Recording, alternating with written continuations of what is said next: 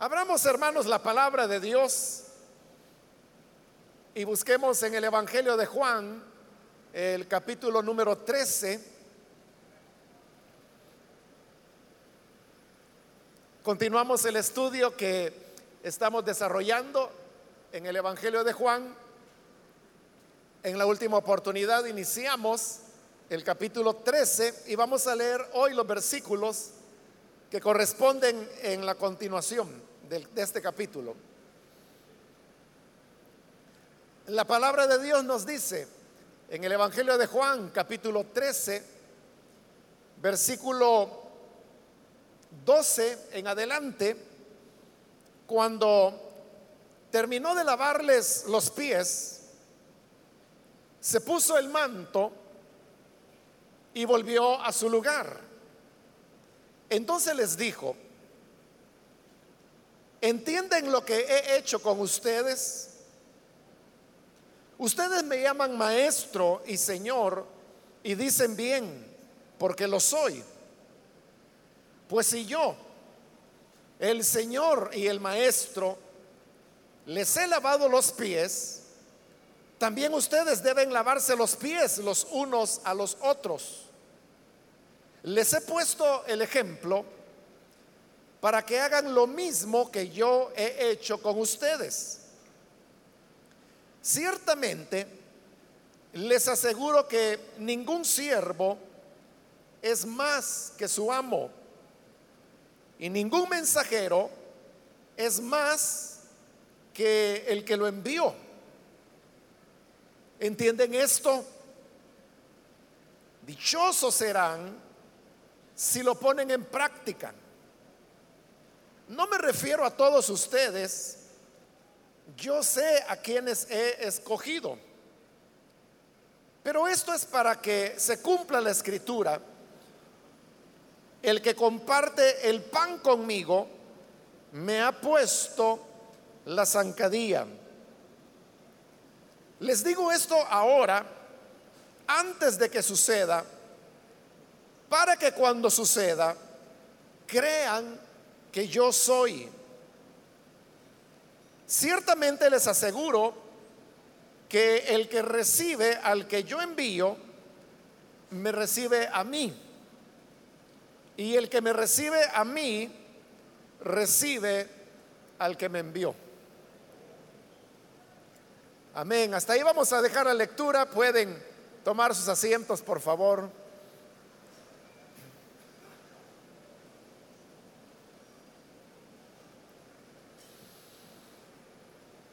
En esta ocasión vamos a continuar con el estudio que estamos desarrollando en este capítulo de Juan, en el cual se nos narra la ocasión en la que Jesús lavó los pies a sus discípulos. En la última oportunidad dijimos que esta acción de lavar los pies de los discípulos hay dos enseñanzas o dos interpretaciones que se pueden tomar de ella.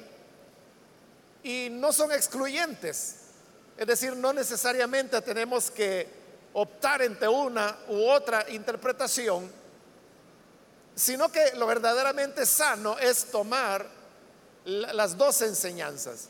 La primera de ellas es la que vimos en los versículos anteriores, en la última ocasión, y es que cuando Jesús venía lavando los pies a sus discípulos, Pedro le dijo, no me lavarás los pies jamás.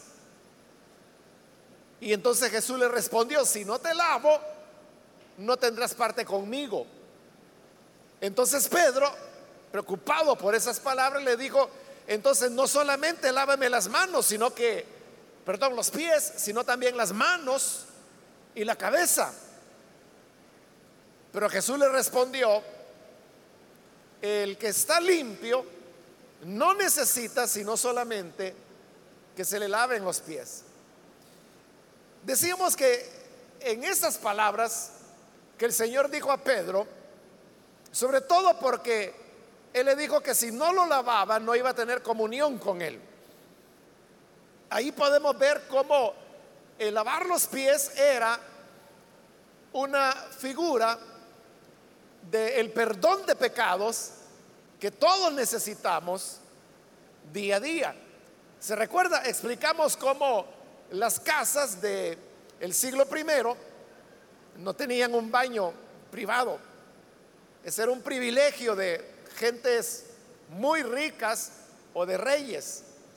Entonces lo que había era baños públicos y las personas tenían que salir de su casa a bañarse, pero cuando venían de regreso, siempre volvían a empolvarse los pies. Al llegar a casa tenían que lavárselos de nuevo. Entonces el bañarse es una figura de cómo Jesús nos perdona nuestros pecados, no con agua, sino que con su sangre.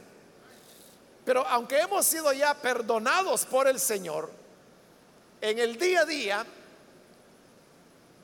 siempre nos empolvamos los pies, es decir, siempre cometemos faltas que no necesariamente son cuestiones graves, o sea, normalmente no lo son, no son graves, sino que son cuestiones menores que se dan como el hecho de sentir alguna molestia contra una persona, el ver algo inconveniente o el sostener una plática inadecuada con alguna persona.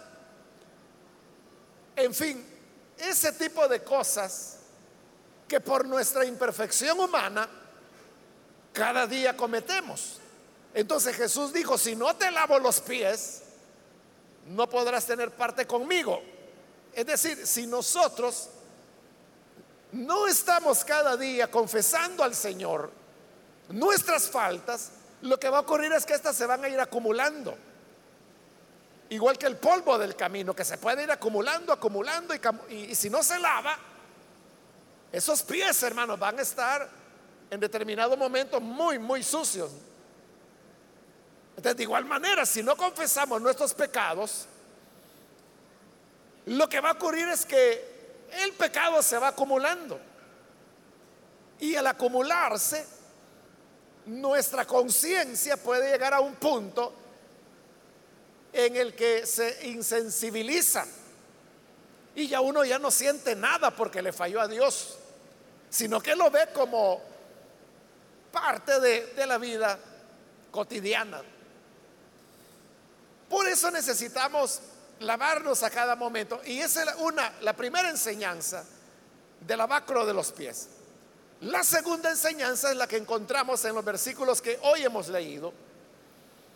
Y esta sería la enseñanza de la humildad. Fíjese que cada relato o cada aplicación, diríamos, siempre termina con una referencia a Judas. Porque al hablar de la necesidad de lavarse los pies, el versículo 11 termina diciendo, Jesús sabía quién lo iba a traicionar y por eso dijo, no todos están limpios. Ese es el final de la primera aplicación de estar limpios del pecado. La segunda aplicación, que es la humildad, termina en el versículo 17. Por eso es que en el 18 dice, no me refiero a todos ustedes, yo sé a quienes he escogido. otra vez está hablando que no se está refiriendo a todos y con eso está haciendo otra vez una referencia a Judas. Entonces, de igual manera que con la aplicación del perdón de pecados, cuando él dijo que ustedes están limpios ya, aunque no todos, y se refería a Judas. Entonces, de igual manera, cuando habla del tema de la humildad, él dice, no me refiero a todos, porque se estaba otra vez refiriendo a Judas, que es el tema que va a desarrollar en los versículos que siguen después de los que hemos leído ahora. Vamos a ver entonces, hermanos, esta segunda aplicación que es el tema de la humildad. Y por eso le decía que no se trata de escoger cómo yo voy a entender el abacro de los pies. Lo voy a entender como perdón de pecados o como una expresión de humildad. es que no es de escoger, podemos recibir las dos aplicaciones. Y eso exactamente es lo que vamos a hacer. Entonces dice el versículo 12, cuando terminó de lavarle los pies, se puso el manto y volvió a su lugar. Y entonces les preguntó, ¿entienden lo que he hecho con ustedes? El Señor ya había terminado de lavarle los pies. Entonces volvió a ponerse su manto, porque recuerde que vimos cómo él se lo había quitado y en lugar del manto se puso una toalla en la cintura, que era con la que secaba los pies de sus discípulos. Pero hoy se ha vuelto a poner el manto y otra vez está en la mesa y les preguntan, ¿entienden lo que les he hecho? En esa pregunta, fíjese, no está diciendo qué fue lo que les hice. Porque si eso hubiera sido la pregunta, la respuesta era lavarnos los pies. Pero Jesús no les está preguntando qué hice, sino que Él está preguntando por el sentido de lo que hizo. La pregunta es, ¿entienden lo que he hecho con ustedes? Se está refiriendo al significado. Recuerde que en la última ocasión también mencionamos que esto de lavar los pies en realidad eran las personas quienes lo hacían. Los criados o los esclavos a lo que llegaban era a traer el agua a cada persona, a cada huésped, para que él se lavara los pies. Y cuando se le lavaban los pies a las personas, ya dijimos que todas las referencias en la Biblia que hay, cuando había una acción de lavar los pies, eran mujeres las que lo hacían. Nunca eran hombres, y menos un hombre lavándole los pies a otro hombre. Entonces, ¿qué es lo que Jesús ha hecho? Lo que Él ha hecho es una acción de una tremenda humildad. Porque Él ha hecho algo que, que nadie haría. Lo que Él hizo era tan humillante, por decirlo de esa manera, que por eso es que Pedro se asustó. Y por eso fue que le dijo, no Señor, no me vas a lavar los pies jamás. Como diciéndole, yo no voy a permitir que te humilles tanto a lavarme los pies. En ese sentido fue que Pedro le dijo, no voy a permitir que me lave los pies jamás. Pero ahí cuando el Señor le dijo, entonces no vas a tener comunión conmigo, que ya lo explicamos. Entonces el acto del Señor de lavar los pies había sido de una profunda humillación, que incluso los había sorprendido a ustedes. Pero ahora viene la enseñanza en el versículo 13. Ustedes me llaman maestro y señor, y dicen bien porque lo soy. Es decir, el Señor está aceptando que lo que la gente dice de Él es verdad. Que cuando le dicen maestro es porque Él es maestro de verdad. Y que cuando le dicen Señor, es porque Él es Señor, también de, de verdad. Ahora, dice el 14, pues si yo, el Señor y el Maestro, les he lavado los pies, también ustedes deben lavarse los pies los unos a los otros. Por eso es que, como el tema es el de la humildad, el Señor la está profundizando todavía más al decirles es que ustedes mismos dicen que yo soy el maestro y que yo soy el Señor. Y tienen razón porque es la verdad. Entonces, si yo soy el maestro y si soy el Señor y les he lavado los pies, ¿cuánto más no deben ustedes lavarse los pies los unos a los otros? Porque ellos entre sí solamente eran amigos. Algunos de ellos ya se conocían, algunos de ellos eran parientes. Por ejemplo, Simón, llamado Pedro, era hermano de Andrés. Jacobo era hermano de Juan. Y además, Simón y Andrés eran amigos de los hijos de Zebedeo, que eran Jacob y Juan. Entre ellos se conocían, eran amigos. Pero si el Señor y el maestro había tenido el gesto de lavarle los pies, cuanto más entre ellos que eran amigos y eran iguales. Entonces deben lavarse, dijo el Señor, los pies los unos a los otros.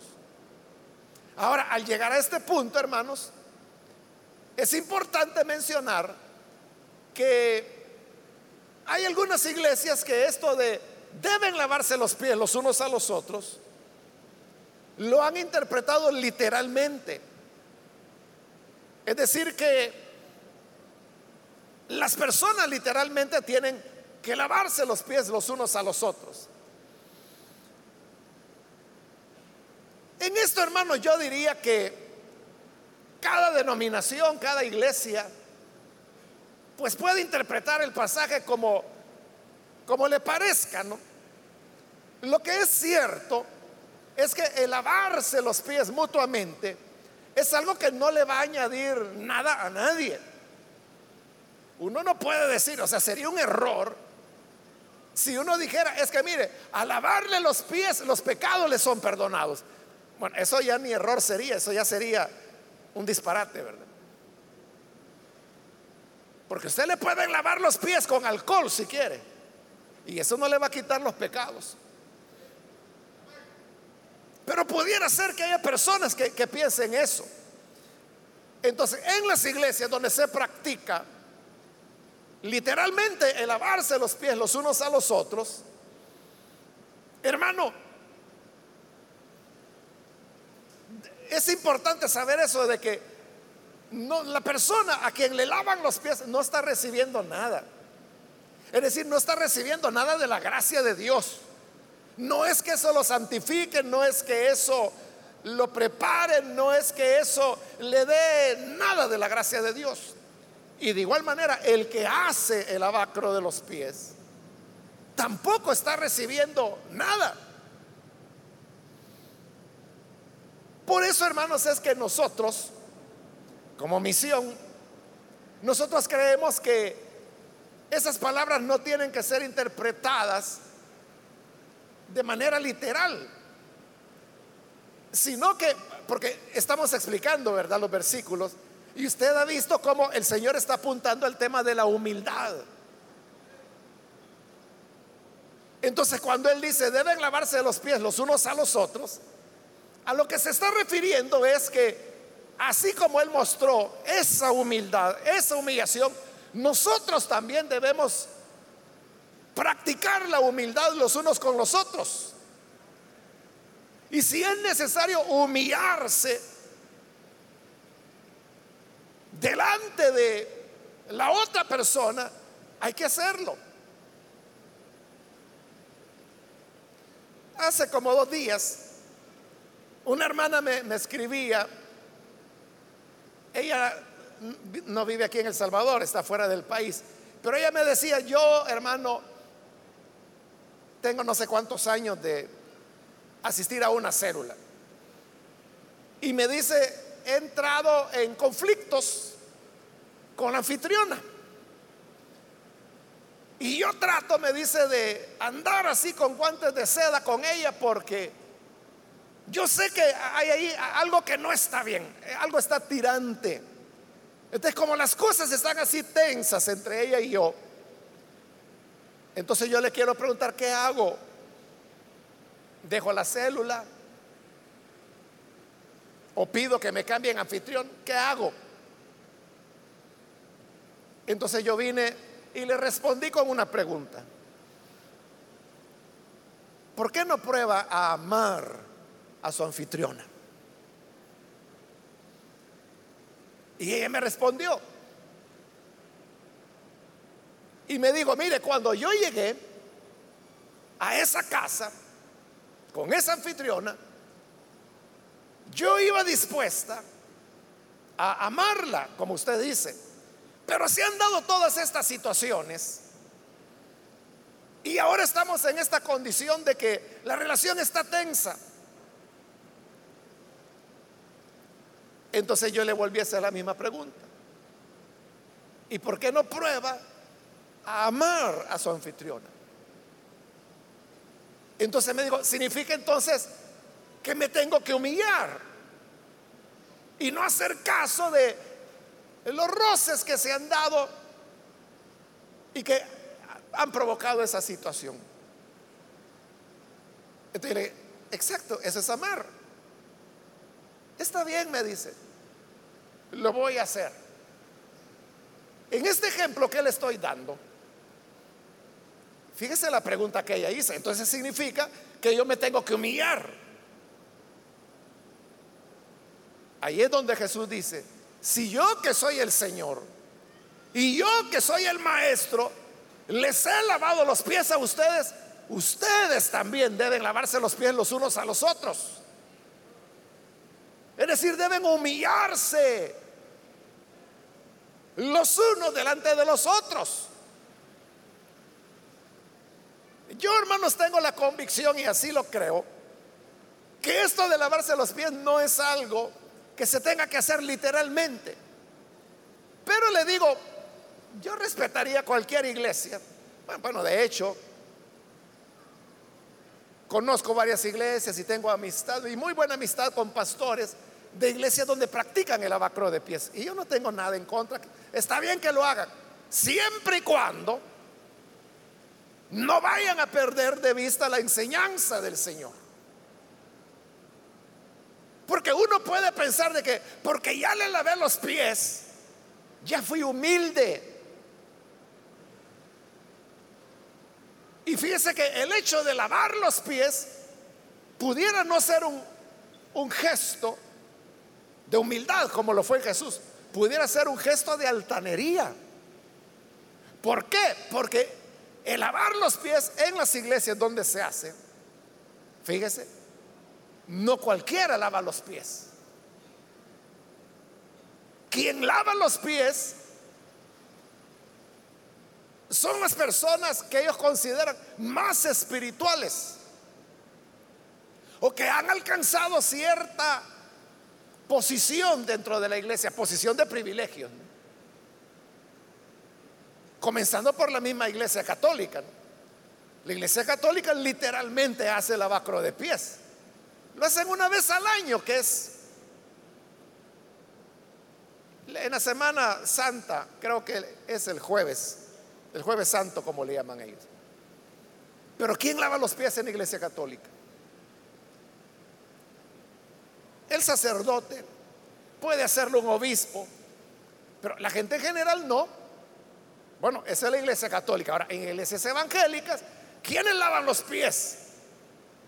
Normalmente, repito, son las personas a las cuales se les considera más espirituales. Entonces, vea, la acción de lavar los pies, ¿qué dice? Que yo soy de los más espirituales porque a mí me escogieron. Y mire qué humilde soy que le estoy lavando los pies a este hermanito. Ahí es donde le digo que la acción de lavar los pies se puede convertir en una acción de jactancia o de vanidad. Por eso digo, si alguna iglesia, alguna denominación quiere lavar los pies, excelente. Pero que no pierdan de vista que la enseñanza fundamental es la de la humildad. Si somos humildes los unos con los otros, si practicamos el humillarnos los unos frente a los otros, sea que lavemos los pies literalmente o no, eso es lo que importa que se tenga la práctica, que se tenga la actitud sincera de humillarnos los unos delante de los otros. Pero oiga, lo que estoy diciendo, esto para algunos es como mala palabra, ¿verdad? Porque algunos eso lo toman como un punto de honor y dicen, ¿qué? Que yo me voy a humillar delante de ese fulano. ¿Cómo va a creer? Yo me puedo humillar delante de Dios. Pero delante de una persona, no. Mire, Dios mismo, encarnado en Jesús, se humilló delante de cada uno de sus discípulos para lavarle los pies. ¿Por qué no nos vamos a humillar los unos a los otros, ¿por qué no nos vamos en ese sentido espiritual a lavarnos los pies los unos a los otros?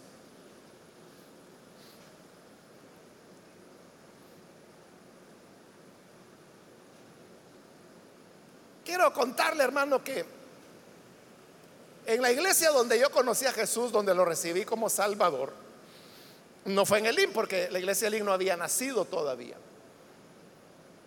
Yo llegué al Evangelio dos años antes, en el año 75, el IN nació en el 77. Entonces, en la iglesia donde el Señor me llamó, ahí se practicaba literalmente el abacro de los pies y lo hacían el día de la Santa Cena, que creo que era una vez al mes. Entonces, todo el que iba a participar de la Santa Cena tenían que lavarle los pies. O sea, esa era la costumbre. Y en alguna ocasión, hermanos, a mí me designaron a hacerlo en algunas oportunidades. Pero esto que le estoy contando, hermanos, no es un secreto, sino que varios hermanos eh, y hermanas lo saben. De hecho, aquí en la iglesia hay hermanos y hermanos que eran de esa iglesia y que me conocieron desde el día que yo llegué para recibir a Jesús. Entonces, ya estando en el IN, en una ocasión fuimos a unos bautismos allá en el lago de Ilopango. Todavía no se había comprado el, rancho famoso, ¿no? Sino que se hacía ahí en la, playa. Esa vez, hermano, yo no me acuerdo qué había ido a hacer, pero a mí no me tocaba bautizar ni nada. Creo que por acompañar a alguna persona de herido. Pero entonces, hermanos, cuando finalizó los bautismos, entonces los hermanos, bueno, y era un pastor el que acaba de bautizar, ¿no? Y entonces él estaba así como bromeando con otros diáconos. Yo no oía lo que estaban diciendo porque estaban algo separados. Y entonces él me mandó a llamar. Este pastor, yo fui y me acerqué. Y ellos estaban riendo. Y me dijo, mira hermano, me dice, ¿es cierto que en la iglesia donde usted iba antes lavaba los pies? Sí, le dije yo. Ah, entonces, ¿por qué no me los lava a mí? Con mucho gusto, le dije.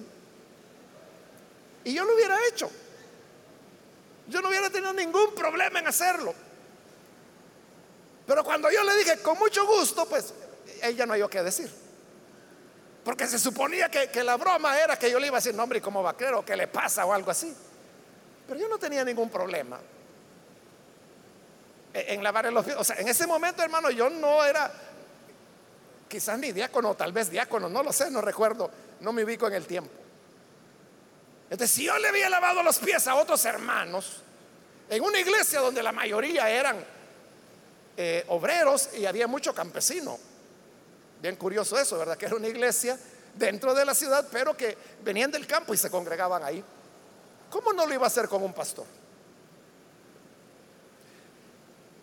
Pero el punto fundamental que estoy señalando es de que no tenemos que tomar como un honor eso de que, no hombre, ¿cómo va a creer? Y no, hombre, ¿y cómo va a creer que me está pidiendo que yo me humille? Eso es lo que Jesús hizo.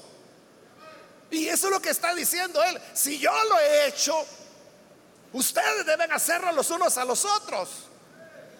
El 15. Les he puesto el ejemplo para que hagan lo mismo que yo he hecho con ustedes. Les he dado ejemplo de humildad, les he dado ejemplo de humillación para que ustedes hagan lo mismo. esta es la enseñanza de la vaca de los pies. Practicar la humildad, el servicio, el servirnos los unos a los otros. Usted sabe que en el mundo nadie da nada a cambio de nada. Todo el que da algo es a cambio de algo. Entonces el mundo dice, bueno, aquí está esto, pero tienes que darme tal cosa. O aquí está esto, pero yo quiero tal o tal otra cosa. Ese es el mundo. Pero Jesús nos está enseñando. Yo le pregunto, ¿qué recibió Jesús a cambio ahí? Nada. Era él simplemente sirviendo, como lo vimos al inicio del capítulo 13, que como él había amado a sus discípulos, decidió amarlos hasta el fin. De igual manera nosotros, hermanos, si decimos que amamos al hermano, hombre, pero hagámoslo de verdad. Amémoslo hasta el fin, es decir, hasta las últimas consecuencias. Y no importa si en ocasiones tendremos que humillarnos para mostrar ese amor. No importa si hemos de tomar actitudes humildes, de, servidores, qué sé yo, hermanos, de lavar los baños, de ayudar en el parqueo, de barrer algo, no sé. Pero aquello que, que la gente considera que es para los sirvientes, eso es lo que debemos hacer, siguiendo el ejemplo de Jesús, quien dijo, yo no he venido para ser servido, he venido para servir. Cuando usted llega, hermano, aunque sea una pupusería, usted llega esperando ser servido. No está esperando servir. No, usted llega y se sienta. Ay, me trae dos de queso y dos de chicharrón. Y se sienta y espera que se la lleven y quiere ser bien servido, pero usted no se pone a pensar en servir. Pero Jesús dijo, yo no vine para ser servido. Vine para servir. Por eso es de que había necesidad de, que alguien lavara los pies, o por lo menos que acarreara el agua, para que ellos se los pudieran lavar. Pero Jesús toma la iniciativa y él sirve a sus discípulos lavándoselos. Entonces, ¿qué podemos hacer, hermanos, usted y yo? para servir a nuestros hermanos. ¿Cómo puedo yo servir al ancianito, al niño, al joven, a la hermana? Es decir, a todos en general. Ponga esas palabras que Jesús dijo en sus labios. No he venido a servir, sino que para servir y poner mi vida en rescate por muchos. Entonces, nuestra mentalidad debe ser, ¿en qué sirvo? ¿A quién sirvo? Y si uno simplemente, hermano, ve alrededor, uno va a encontrar muchas personas a las cuales podemos servir.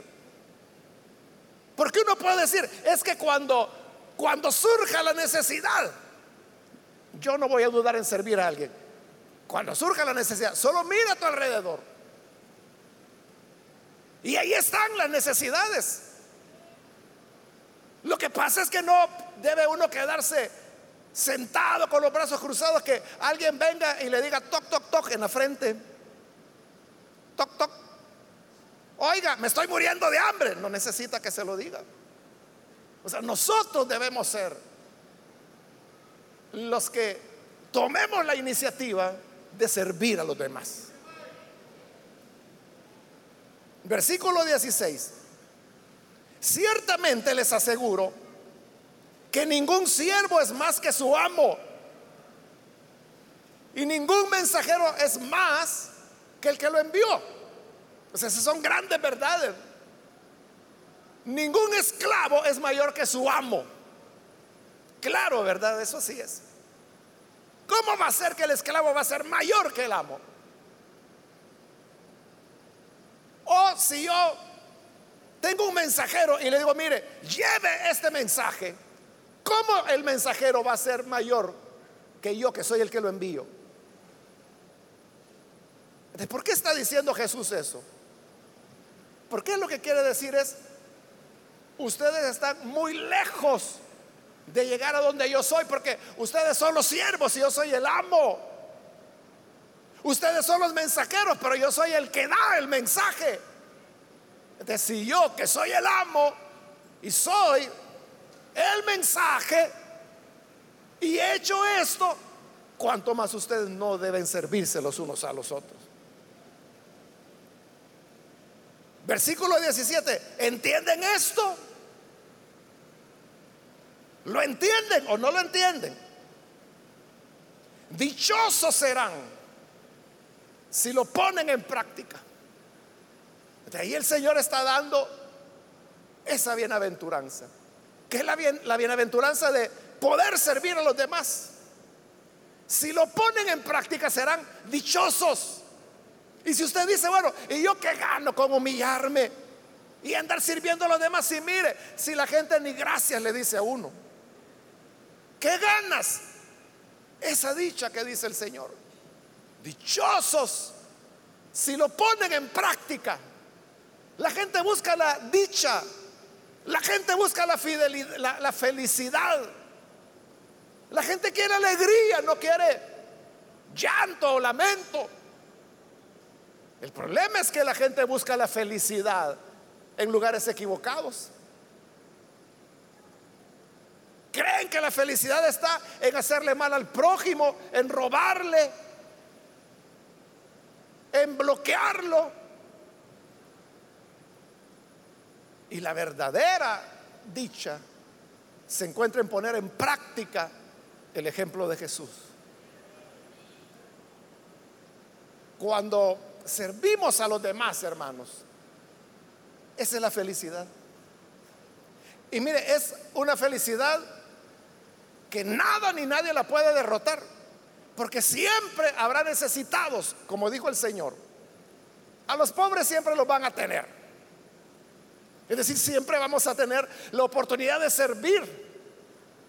Es decir, siempre vamos a tener la oportunidad de tener la dicha de poner en práctica la humildad y la humillación delante de los demás. Es decir, siempre podremos ser dichosos. De nuestra dicha no va a depender. Es que mire lo que me dijo. Es que fíjese que ella no me habla. Es que mire cómo me ve. O como la hermana que le mencionaba. Es que la anfitriona ahora está rara y tenemos ya roces. Pero ¿por qué no la amas? ¿Por qué no le sirves? Así tú eres dichoso, eres dichosa. Es que mire, aunque yo le sirva, sigue con esa carota de amargada. Ella sí, pero tú no, porque está sirviendo. Dichoso el que ponga en práctica esto, dijo el Señor. Tú serás feliz.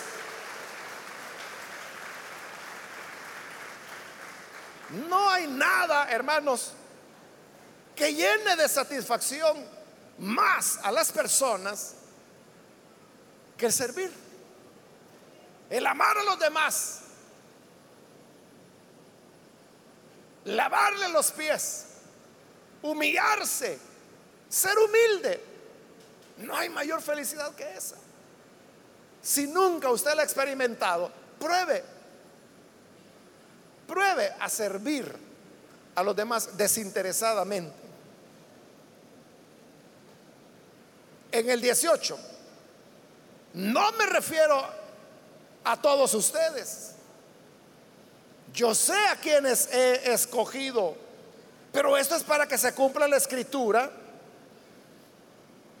El que comparte el pan conmigo me ha puesto la zancadilla. Ahí Jesús está diciendo algo importante. Está diciendo, no me refiero a todos porque estaba exceptuando a Judas. El Evangelio de Juan usted sabe que desde hace ratos muestra que Jesús sabía que Judas lo iba a traicionar. O sea, Jesús nunca fue engañado, él sabía que Judas lo iba a traicionar. Pero entonces él dice, tienen que lavarse los pies los unos a los otros, tienen que servirse, tienen que humillarse el uno al otro, tienen que amarse. Pero esto no se lo estoy diciendo a todos. No, no a todos. ¿A quiénes sí, a quiénes no? No, no se lo estaba diciendo a Judas, pero sí se lo estaba diciendo a los otros, a los once. ¿Por qué no se lo decía a Judas? Porque Judas no lo podía hacer. ¿Por qué no lo podía hacer? Porque solamente los que han tenido un encuentro con el Hijo de Dios son los que pueden hacer esto. Nadie más. Es decir que esto, hermanos, no es un tema de carácter o de la personalidad o de cómo yo me crié. O sea, no es eso. Aquí es una cuestión, ¿has nacido de nuevo? ¿Sí o no? Si cuando el Señor nos dice ahí, deben humillarse los unos a los otros, hay personas que dicen, eso sí que está difícil. Otros dicen, eso sí que es imposible. Esas personas que lo sienten difícil, que lo sienten imposible, son los que no han nacido de nuevo. Por eso es que les cuesta tanto, por eso es que dicen que es difícil. Pero el que ya vivió la experiencia del nuevo nacimiento, los que son de Cristo, como los once, a ustedes les digo, lávense los pies los unos a los otros. Pero a quien no se lo dice es a Judas, porque él no era del Señor. Él no había nacido de nuevo, no tenía la capacidad de amar y humillarse delante de los otros y servirles. Practicar la humildad, no podía. Ahora, aquí, al mismo tiempo que Juan está cerrando la enseñanza acerca de la humildad, también ya está pasando al otro tema que es el que va a desarrollar a continuación, acerca de la traición de Judas.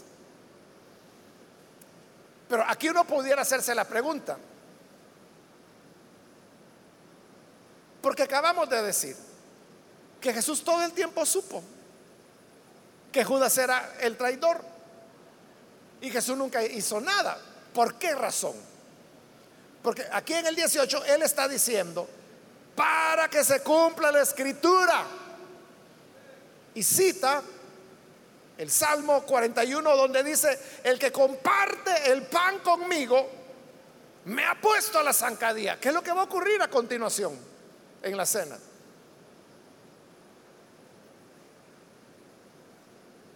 Entonces, ¿por qué Jesús nunca hizo nada?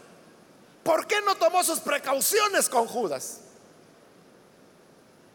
es para que se cumpla la escritura, dijo él. la palabra de Dios iba a llegar a cumplimiento a través del acto desleal de Judas de traicionar al Señor. Y dice en el 19, les digo esto ahora, antes de que suceda, para que cuando suceda, crean que yo soy. El Señor con anticipación se lo dijo. Se lo digo ahora, que ahí estaba Judas todavía. Aún no había pasado nada. Y por eso digo, ahora se los digo. Cuando suceda, ahí se recuerdan que ya se los había dicho. Y cuando se recuerden que yo ya se los había dicho, ahí creerán que yo soy. Y recuerde que esa expresión yo soy que aparece varias veces en el Evangelio de Juan, e-, es la expresión de la divinidad. Es decir, la identidad de Cristo. Ellos la iban a conocer, ellos iban a creer que Jesús era el gran yo soy cuando el anuncio que él diera se cumpliera. Y eso le va a tomar un tiempo a los discípulos. Porque se va a dar. Y es lo que vamos a ver en la próxima oportunidad. Que Judas sale al tomar el bocado, dice que Satanás entró en él y salió en la noche a traicionar al Señor. Pero los discípulos no lo entendieron. Será hasta después. Allá en Hechos capítulo 1, cuando el Señor ya ha resucitado, ya ha ascendido. Es cuando Pedro dice, oigan hermanos, esto es lo que el Señor anunció. Y aquí digo, se cumple lo que el Salmo dijo, que el, el traidor, Judas, dice que se iría a su propio lugar y por lo tanto tome otro su lugar. Así que dijo Pedro, tenemos que nombrar a otro en lugar de Judas. Y así fue como eligieron a un sustituto de Judas. Hasta ahí lo entendieron. Pero eso les permitió a ellos creer que Jesús es el yo soy. Versículo 20. Ciertamente les aseguro que el que recibe al que yo envío, me recibe a mí. Y el que me recibe a mí, recibe al que me envió. Fíjese cómo este versículo rompe todo el hilo del relato que Juan ha venido presentando. Porque si no existiera el versículo 20 y saltáramos del 19 al 21, entonces diría así, les digo esto ahora antes de que suceda, para que cuando sucedan crean que yo soy. Dicho esto, Jesús se angustió profundamente y declaró, ciertamente les aseguro que uno de ustedes me va a traicionar. Entonces, hay una, ahí está cabal, ¿verdad? Se sigue bien el orden. Pero ese versículo 20 no tiene ninguna relación con lo que Jesús está hablando. Aparte de que son palabras que ya encontramos antes en el Evangelio de Juan. Entonces, ¿Por qué está ahí ese versículo?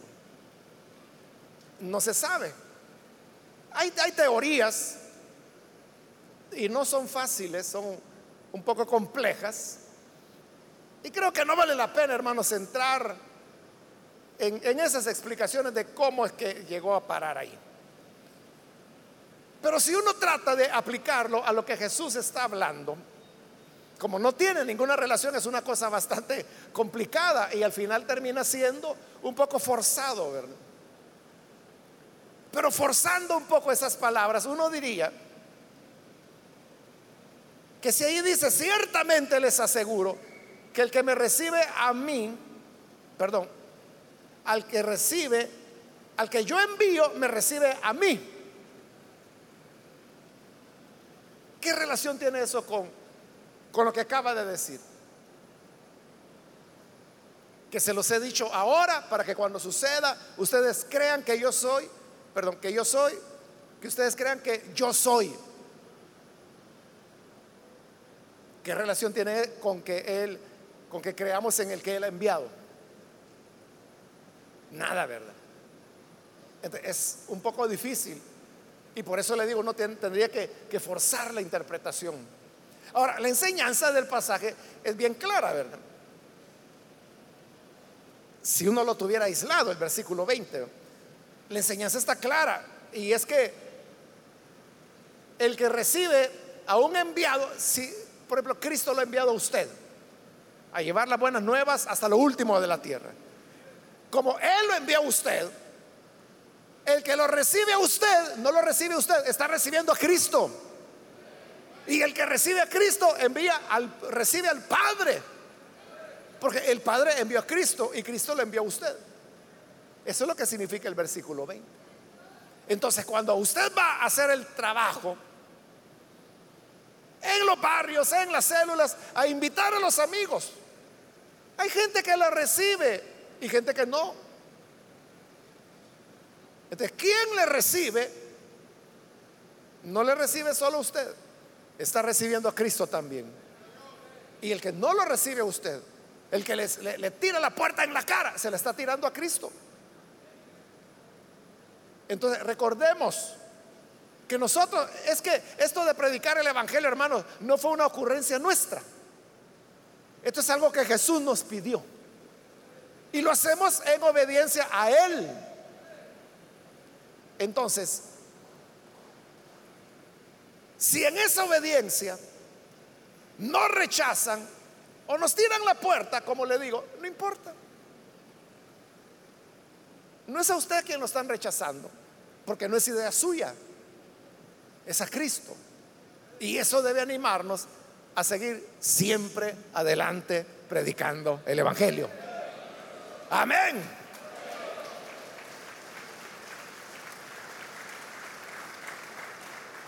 Que Dios nos ayude, hermanos, y que aprendamos a servirnos los unos a los otros y humillarnos los unos frente a los otros, siguiendo el ejemplo que Jesús nos dio. Vamos a cerrar nuestros ojos y vamos a inclinar nuestro rostro. Antes de orar, yo quiero invitar a las personas que todavía no han recibido al Señor Jesús como Salvador, pero usted ha escuchado la palabra. Y al escuchar la palabra, si usted llega a comprender la importancia y el valor de servir al Hijo de Dios, quiero invitarle para que usted no pierda esta oportunidad y que hoy pueda venir para recibir la vida que el Señor da. ¿Hay alguna persona, algún amigo o amiga que necesita venir al Hijo de Dios por primera vez? Póngase en pie, por favor. Ahí en el lugar donde está, póngase en pie en señal que usted desea recibir a Jesús. Y con gusto nosotros oraremos por usted. Muy bien, aquí hay un hombre que pasa, Dios lo bendiga, bienvenido. Alguna otra persona que necesita venir para recibir al buen Salvador puede ponerse en pie. Y venga, vamos a orar por usted. Alguien más que es primera vez que necesita recibir al Señor Jesús, puede ponerse en pie en señal que usted desea arrepentirse y con gusto vamos a orar. ¿Hay alguien más que lo hace? ¿Alguna otra persona que necesita venir? Hoy es el momento para que venga, se acerque y conozca al Salvador. Ahí en el lugar donde está, póngase en pie, con toda confianza. Siéntase en la familia de Dios. Porque recuerde que estamos acá para servirnos los unos a los otros. Y hoy es el momento cuando podemos hacerlo.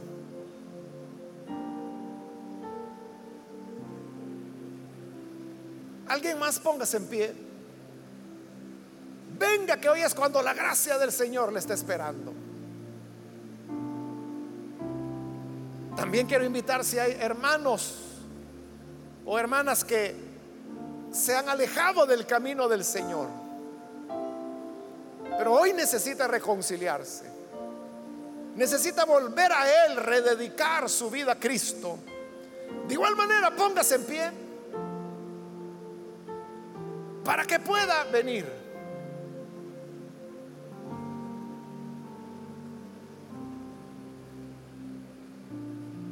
¿Hay alguien que se reconcilia? Con toda confianza y oraremos por usted. Muy bien, aquí hay otro hombre, Dios lo bendiga, bienvenido. Alguien más que necesita pasar. Venga Hoy es cuando vamos a orar por usted. ¿Hay alguien más que viene el Señor por primera vez o necesita reconciliarse? Póngase en pie, venga, para que oremos por usted. Voy a terminar la invitación y hago la última llamada. Si hay alguien más que necesita venir al Señor, póngase en pie. Muy bien, aquí hay otra persona, Dios la bendiga. Y aquí hay otro muchacho, Dios lo bendiga. Bienvenidos. Alguien más que necesita pasar. Ya es la última invitación que estoy haciendo. Si necesita venir, póngase en pie para que oremos por usted.